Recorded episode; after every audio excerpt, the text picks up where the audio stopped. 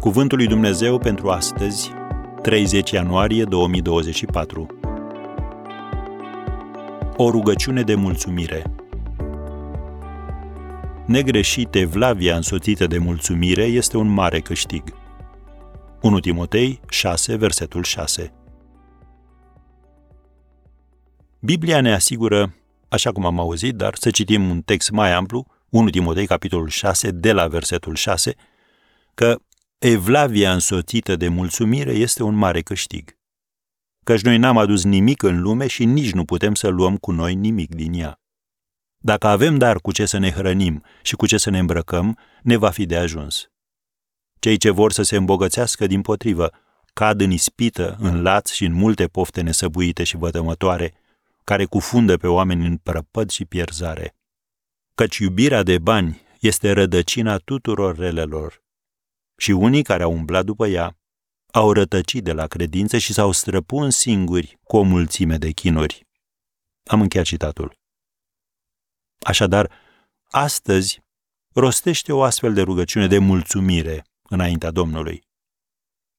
Doamne, mulțumesc că mă vei vindeca și izbăvi de grija pe care mi-o fac cu privire la felul în care mă percep cei din jurul meu. Dăm tăria să fiu mulțumit cu ce vrei tu să fiu sau să am.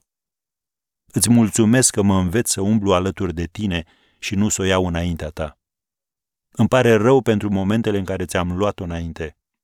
Regret și perioadele în care tu încercai să mă binecuvântezi, dar eu mă aflam undeva în urma ta, luptându-mă cu probleme vechi.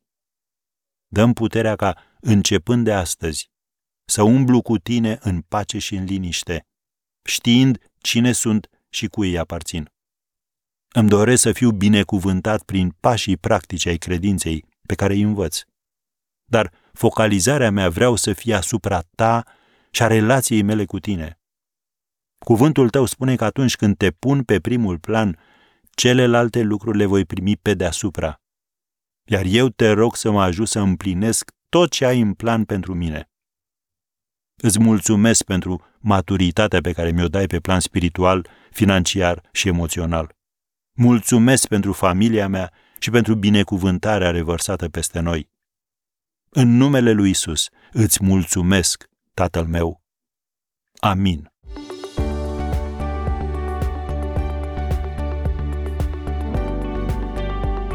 Ați ascultat Cuvântul lui Dumnezeu pentru astăzi, rubrica realizată în colaborare cu Fundația SER România.